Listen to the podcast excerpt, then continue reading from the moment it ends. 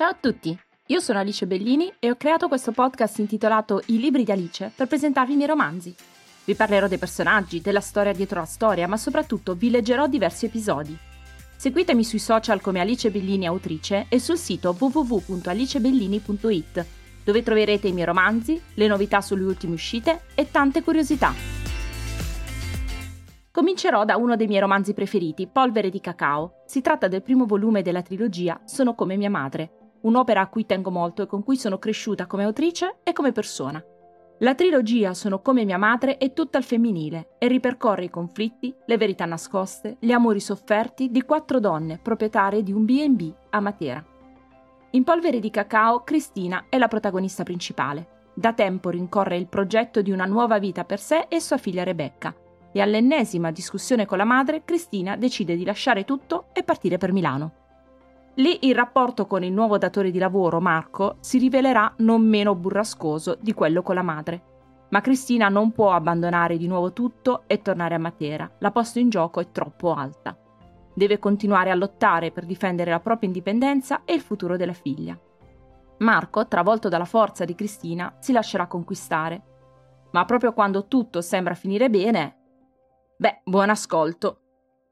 Capitolo 1 il viaggio era durato ore, ore di code sulla tangenziale, ore di code in autostrada, ore di code al casello di uscita. Era passato così tanto tempo dalla partenza che Alice neanche ricordava perché si fosse messa in viaggio. Quando parcheggiò l'auto nel piazzale del B&B e spense il motore, le sembrò che tutte le forze scivolassero via. Abbandonò la testa sul sedile e chiuse gli occhi, cercando un attimo di riposo ma quel luglio a Matera era il più caldo degli ultimi dieci anni e in pochi minuti l'abitacolo divenne rovente. Così non le restò altro da fare che recuperare il trolley ed entrare nella hall. Il posto era piccolo e poco pretenzioso, ma le recensioni lo descrivevano come un pezzo di paradiso nel paradiso. Alice sapeva bene che le recensioni non sempre erano affidabili, ma l'unica cosa che desiderava in quel momento era una lunga doccia rigenerante e magari un buon pasto in qualche ristorante nella zona.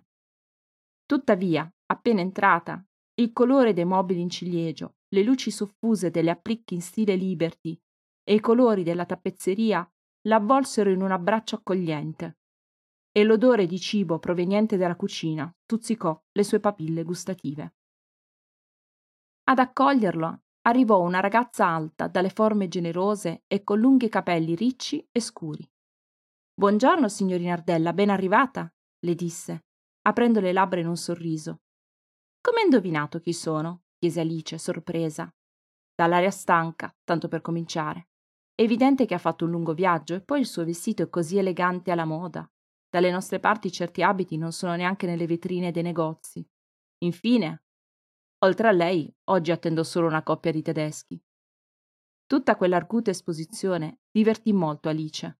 È un'ottima osservatrice, signorina. Come si chiama? chiese, tendendo la mano. Linda, e la prego, mi dia del tu. Ci piace che i nostri ospiti si sentano come a casa propria. Ecco a lei, le disse, allungandole una chiave. Gli ho riservato la camera con la vasca idromassaggio, immaginando che sarebbe arrivata molto stanca. Di certo un bel bagno l'aiuterà a togliersi di dosso tutta la stanchezza. Poi, quando sarà pronta, l'attendiamo in sala per il pranzo. Offrite anche il pranzo, quindi? chiese Alice, stupita. Non era ciò che aveva letto su internet. Di solito no, rispose Linda, raddrizzando la schiena orgogliosa. Ma ci sono dei casi in cui facciamo un'eccezione, come il suo, ad esempio. È stanca, non conosce il posto ed è tardi, quindi troverà chiuse molte cucine. Quella signora in fondo alla sala si chiama Anna, aggiunse, indicando la donna. Lei è mia madre ed è la cuoca migliore del mondo. Lo sente questo profumino? Le sta preparando un pranzetto coi fiocchi. Poi la ragazza concluse. È il nostro assoluto interesse farla stare bene, dando alla frase lo slancio di uno slogan. Dopo un bagno caldo, ad Alice sembrò tutto più facile e quando lo stomaco pretese le sue attenzioni, scese nella sala. Non era grande, ma arredata con gusto, come la hall e la sua camera. Forse per l'ambiente accogliente, forse per la fame esagerata, finì tutte le portate gustandosi ogni pietanza. in quel posto, sospeso tra presente e passato, stava respirando come non aveva mai fatto. Tutto era stato buonissimo, dal pane fatto in casa alle penne al pomodoro cresciuto al sole del sud, e poi i salumi e le verdure grigliate, i formaggi, quelli erano stati davvero sublimi. Ma fu al caffè che Alice si perse completamente tra le onde dei sapori, e non per il caffè in sé, ma per il cioccolatino che lo accompagnava. Una sfera nera, lucida come una biglia al sole. Appena messo in bocca, la crosta fondente si ruppe, sprigionando un'armonia di sapori. L'interno vellutato le avvolse la lingua facendo danzare le sue pupille in un letto dalle tinte audaci. Quando il cioccolatino si sciolse completamente, in bocca le restò il gusto di buono, di dolce, di amaro, di vita e di amore. Tutto l'amore con cui era stato fatto. Linda, scusami, ma dove prendete questi cioccolatini? chiese Alice, estasiata. Linda sorrise con garbo. Tutti gli ospiti le facevano la stessa domanda, perché tutti gli ospiti adoravano quei cioccolatini e alcuni tornavano al B&B solo per mangiarli di nuovo. Qualche tempo prima aveva pensato di venderli scatolati e col marchio dell'hotel, ma lì era sua madre a comandare e si era sempre opposta all'iniziativa. Abbiamo una cioccolataia con le mani d'oro, rispose Linda, immaginando che la donna le avrebbe chiesto di portarle i suoi complimenti. Lo facevano tutti. Invece Alice la sorprese. Posso conoscere questa fata del cacao? L'espressione la fece sorridere. Nessuno aveva mai definito sua sorella fata del cacao. Annui e tornò in cucina. Poco dopo ne uscì una ragazza mora dagli occhi castani e dal profumo di cacao. Il grembiule, così come il naso e una guancia sporchi di cioccolato, non lasciavano dubbi. Alice si alzò e si chinò teatralmente. Quel gesto così esagerato divertì la ragazza. Salve, sono Cristina, disse, imitando l'inchino di Alice. Alice si concesse un attimo per studiare la ragazza. Doveva avere almeno 25 anni, forse qualcuno in più.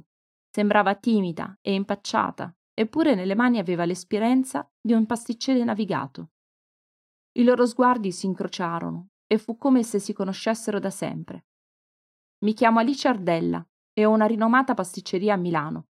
In tutta la mia vita non ho mai mangiato un cioccolatino tanto buono e ci tengo davvero a farti i miei complimenti. Se mai un giorno avessi voglia di cambiare, chiamami e avrai un posto d'onore da me. Gli allungò un biglietto da visita che Cristina afferrò grata e per un attimo in quel cartoncino verde menta ci vide tutto. Un futuro lontano da sua madre, lontano da quella città. Ci vide la libertà per sé e per sua figlia. Ma era davvero possibile? Ringraziò, infilò il biglietto nella tasca posteriore dei jeans e tornò in cucina, seguendo con lo sguardo la linea scura tra le mattonelle. Da quel giorno trascorsero più di due mesi, in cui Cristina e Anna continuarono a litigare, incrinando il loro rapporto già da tempo logoro, fino alla rottura definitiva, quella che portò Cristina a fare le valigie sotto lo sguardo truce della madre. Bada, Cristina, se te ne vai oggi non potrai più tornare, le disse Anna, puntando l'indice. Non troverai nulla lì fuori, perché non sei capace di fare nulla senza di me. Non vali niente e finirai a battere per le strade. E sia, urlò Cristina in risposta, meglio fare la puttana che vivere con te. Afferrò la valigia e uscì dalla stanza, scendendo le scale di corsa. Se esci da quella porta perderai tutto. Tutto, capito?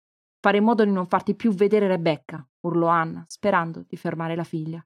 Ma Cristina rispose alla sua minaccia con una maggiore. Non osare neanche pensare di togliermi mia figlia o ti ammazzerò con le mie stesse mani. Tu non toccherai mai più né me né lei. Io tornerò a prendermi Rebecca e sarai tu a non vederla mai più. Questa volta hai davvero superato il limite. Io ho superato il limite. Tua figlia sta crescendo come te. Farà la tua stessa fine, incinta a 15 anni. Voi siete la mia vergogna. Cristina tornò sui suoi passi, avvicinò minacciosa il viso a quello della madre, puntò gli occhi nei suoi e disse: Tu mi fai ribrezzo! Con queste ultime parole varcò la soglia del BB, della sua casa, quella in cui era cresciuta e in cui aveva cresciuto sua figlia. Gettò la valigia sul sedile posteriore e mise in moto volgendo un ultimo sguardo alla finestra del piano superiore, dove Rebecca, in lacrime, la salutava, stringendosi alla zia. Sapeva che sua madre aveva fatto la scelta giusta, che l'aveva fatta anche per lei, tuttavia sentiva il cuore andarle in pezzi. L'auto non era ancora partita e Rebecca già attendeva il suo ritorno. Cristina spinse il pedale della frizione fino in fondo, ingranò la prima e premette sull'acceleratore. Pochi secondi e l'auto era fuori dal parcheggio. Pochi altri ed era già oltre la curva. Pochi altri ancora e non era più visibile all'orizzonte. Sapeva che Rebecca e Linda le sarebbero mancate moltissimo, forse più di quanto sarebbe stata in grado di sopportare. Sua madre, invece, non le sarebbe mancata affatto, non dopo quello che era successo, non dopo quello che aveva fatto a Rebecca.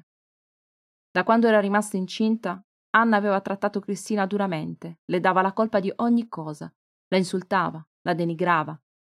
Era diventata una donna senza cuore, incapace di amare sua figlia a causa di quello che lei definiva uno sbaglio.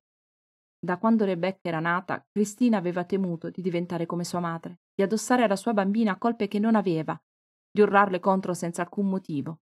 Quell'ultima lite aveva rotto l'equilibrio instabile che da tempo c'era in casa, spingendo ognuna di loro a fare del proprio peggio. Cristina avrebbe dovuto abbracciare Rebecca, chiederle come stesse, curare le sue ferite. Invece l'aveva sgridata, incolpata di aver provocato sua nonna, e aveva urlato contro Linda, sua sorella, colpevole di non essere arrivata in tempo a sedare la furia della madre, di non aver vegliato sulla nipote. Doveva cambiare le cose, doveva farlo in fretta, prima che Rebecca arrivasse a odiarla, con la stessa intensità con cui lei odiava Anna. E il biglietto di Alice era la sua unica speranza. Certo, era passato del tempo, e magari Alice neanche si ricordava di lei. Sarebbe stato molto meglio telefonarle prima di fare le valigie e partire pronta a cambiare vita. Aveva agito d'impulso, guidata più dalla rabbia che dal buon senso, e forse stava facendo la cavolata più grossa della sua vita. La paura di aver fatto la scelta sbagliata, il rimorso per aver lasciato Rebecca, divorarono Cristina un chilometro alla volta e per tutto il viaggio dovette lottare contro la tentazione di tornare indietro. Cosa avrebbe fatto se Alice non l'avesse accolta? Si sarebbe fermata comunque a Milano in cerca di altro e per quanto tempo? Era tutto troppo incerto per poter portare Rebecca con sé. Per questo l'aveva lasciata alle cure di Linda. È stata la scelta giusta, non ce n'è un'altra possibile continuò a ripetersi per tutto il viaggio, cercando di placare i propri demoni. Arrivò a Milano a sera inoltrata, stanca e nervosa, e si mise alla ricerca di un ostello il più possibile economico. Immaginò che una doccia calda e una buona dormita l'avrebbero aiutata, preparandola al mattino dopo. Tuttavia, appena entrò nella sua camera, comprese che non avrebbe avuto nessuna delle due cose. La stanza era piccola, spoglia e avvolta in un odore stantio, le lenzuola sporche la fecero inorridire, così come i buchi da tarme sugli asciugamano. La doccia tanto agognata divenne una sciacquata veloce, e tale era lo stato della vasca che le sembrò più di sporcarsi che di pulirsi. Indossò il pigiama, stese i panni con cui aveva viaggiato sul letto e vi si sdraiò sopra. Cristina passò la notte con gli occhi sbarrati a fissare il soffitto, cercando di restare il più possibile ferma nel letto mentre dalle stanze attigue arrivavano gemiti simulati da prostitute a basso costo. Finì con l'addormentarsi a pochi minuti dal suono della sveglia. Cristina si fissò a lungo nello specchio. Aveva un aspetto peggiore della sera precedente. Fece un bel respiro, si truccò cercando di coprire le occhiaie, indossò l'abito migliore e uscì dalla camera a passo deciso verso la pasticceria si infilò nel traffico milanese cavandosela a fatica tra un numero di auto a cui non era abituata, rotatorie, piste ciclabili e semafori, e quando arrivò alla meta le tremavano le mani. L'insegna da Alice, dello stesso colore del biglietto da visita, campeggiava in alto e mentre lei continuava a fissarla, la gente le pessava accanto, spintonandola con poca delicatezza. Cristina? si sentì chiamare e la sua attenzione si spostò sull'ingresso. Di fronte a lei Alice le sorrideva luminosa, stretta in un abito sobrio quanto elegante. Sei tu? continuò Alice, raggiungendo Cristina. Lei si limitò a fare un cenno con la testa e quando vide l'espressione preoccupata sul viso della donna, capì che prima di litigare con sua madre, prima di fare le valigie e andare via a testa alta, sarebbe stato meglio chiamare, perché probabilmente le sarebbe toccato tornare a Matera a testa bassa sua madre l'avrebbe ripresa, malgrado le urla e le minacce. Del resto, quello era il BB di famiglia. Ma qualcosa le diceva che le avrebbe fatto pagare l'affronto per il resto della sua vita. E che Linda e Rebecca avrebbero dovuto subire la sua stessa ira per averla spalleggiata. Cristina, perché non mi hai chiamata? Oh no, non si preoccupi, signorina. Ero da queste parti e ho pensato di passare a salutarla. È stata così carina con me quando ha alloggiato al B&B, mentì Cristina, senza guardare Alice negli occhi. Davvero? Il tono indagatore di Alice le lasciò poco scampo. Cristina fece cadere le spalle e si guardò le scarpe senza rispondere. Accidenti. Proprio due settimane fa ho assunto una persona, si scusò Alice, ed era davvero dispiaciuta. Ma durò solo un attimo, perché il suo volto venne illuminato da un'idea. Non preoccuparti, disse. Conosco qualcuno a cui piacerai sicuramente. Vieni, entra e accomodati. Lo chiamo subito. Alice entrò padrona nella sua cucina. Si avvicinò a una bionda prosperosa e le regalò un caldo bacio sulla bocca. Prese il telefono e andò a parlare lontano dalle orecchie dei presenti. Tornò dopo poco con un largo sorriso e gli occhi luminosi. Tra quindici minuti al massimo sarà qui. Vedrai, ti piacerà lavorare con lui, ancora più che con me. Marco è uno chef fantastico, bravissimo ed è una persona stupenda.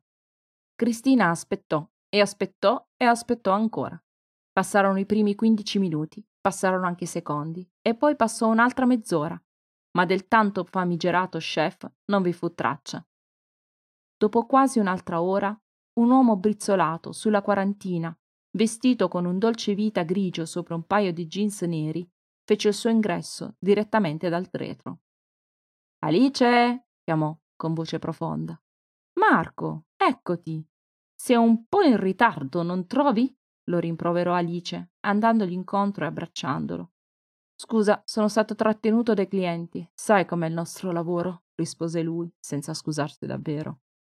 Comunque avresti potuto avvisare, lo rimbeccò lei, con un affettuoso sguardo di rimprovero.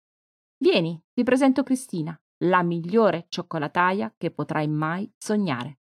Pensa il caso, proprio ieri mi hai detto che Giovanni ti ha piantato in asso senza preavviso e che sei sommerso dagli ordini. E oggi le è arrivata qui da me. Non è incredibile? Cristina si sentì scannerizzata dall'alto al basso. Tu sai che è femmina, vero? sbottò lo chef, come se Cristina non fosse neanche presente. Quindi? gli rispose Alice, con una semplice alzata di spalle. Alice, non voglio donne nella mia squadra. È una regola fissa da anni ormai. Niente donne. Ti serve un cioccolataio e anche in fretta. Sappiamo entrambi che hai preso diversi ordini facendo affidamento sul lavoro di Gianni e che ora non sai come gestirli. Lei è anche meglio di lui ed è quello che ti serve adesso. Marco sbuffò, guardando ancora Cristina, e finalmente le rivolse la parola. Quanti anni hai? Ventisei, Quasi ventisette, signore, rispose lei, senza ben capire a cosa gli servisse conoscere la sua età. Sembrava quasi una domanda buttata lì, giusto per farne uno. Non chiamarmi signore. Sì, chef. Marco sbuffò ancora. Passò il peso da una gamba all'altra osservando Cristina. Emise un suono rassegnato dal fondo della gola e alla fine si girò per andarsene, facendole solo un cenno con la testa. Seguimi, mi mostri quello che sai fare e se mi piace puoi restare. Ma solo fino a quando non avrò trovato un altro sostituto. Maschio. Cristina si concesse finalmente il lusso di respirare e seguì l'uomo a passo svelto, rivolgendo un silenzioso grazie ad Alice. Presero la metro per quattro fermate e per tutto il resto del tempo Marco non rivolse una sola parola a Cristina. Si limitava a lanciarle qualche occhiata bieca e sbuffare, Arrivarono nella zona più centrale della città, ma Cristina non ebbe il tempo di guardarsi attorno, perché Marco camminava a passo svelto, senza curarsi se lei riuscisse o meno a stargli dietro. La pasticceria di Marco era del tutto diversa da quella di Alice. L'arredamento era maschile ed elegante. Sulle pareti, dalle tinte tenue, spiccavano le foto di torte bellissime o dello chef con in mano vari premi. Sul retro il bianco abbagliante delle pareti della cucina si rifletteva sugli strumenti in acciaio usati dai diversi pasticceri intenti a creare delizie di ogni genere, immersi nel profumo dei dolci in cottura. Ragazzi, A Marco bastò un tono di voce leggermente più alto del trambusto di pentole e cucchiai per attirare l'attenzione di tutta la squadra. Lei è. iniziò e si accorse di non ricordare il nome della ragazza. Come accidenti hai detto che ti chiami?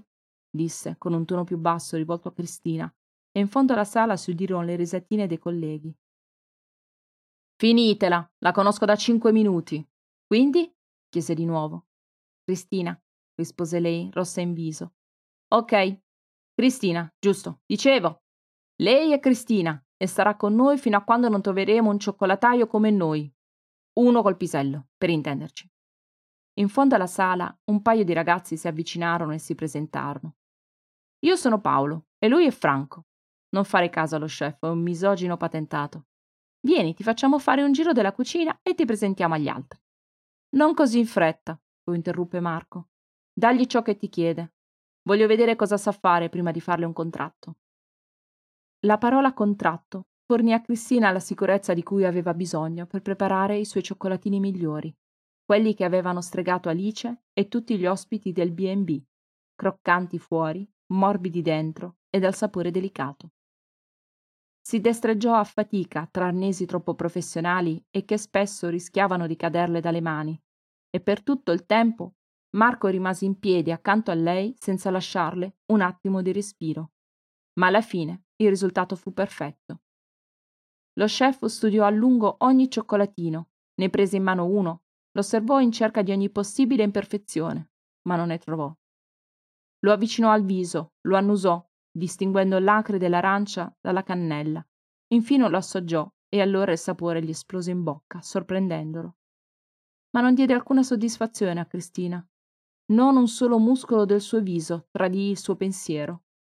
Lo chef si limitò a stringere gli occhi a fessura e farle l'unica domanda che gli era venuta in mente appena l'aveva vista al lavoro. Dove hai studiato?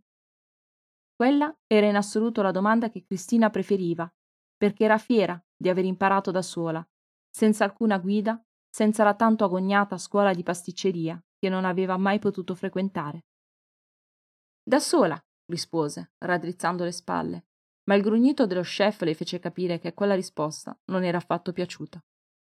Quindi non hai un diploma o qualcosa del genere? Certo che mi sono diplomata, al liceo classico. Gli altri ragazzi ridacchiarono tra loro e Cristina si sentì sprofondare. Tutta la sicurezza di prima svanì, affogando tra quelle risate. Marco sbuffò e si portò la mano sul viso. Se vuoi fare questo mestiere devi avere almeno uno straccio di diploma da cioccolataio. Da me avrai solo un contratto d'apprendistato di un mese. Dovrebbe bastarmi per trovare un cioccolataio vero. Cominci domani mattina, alle 5. All'arrivo ti illustrerò come si lavora qui. Non la salutò neanche. Si girò e si rintanò nel suo ufficio. Ma Cristina ce l'aveva fatta. Aveva ottenuto un lavoro. Poteva restare a Milano e ricominciare una nuova vita, per sé e per Rebecca. Bene, il capitolo è terminato. Se vi è piaciuto, continuate a seguire il mio podcast, I libri di Alice. Nella prossima puntata leggerò un nuovo capitolo di Polvere di cacao.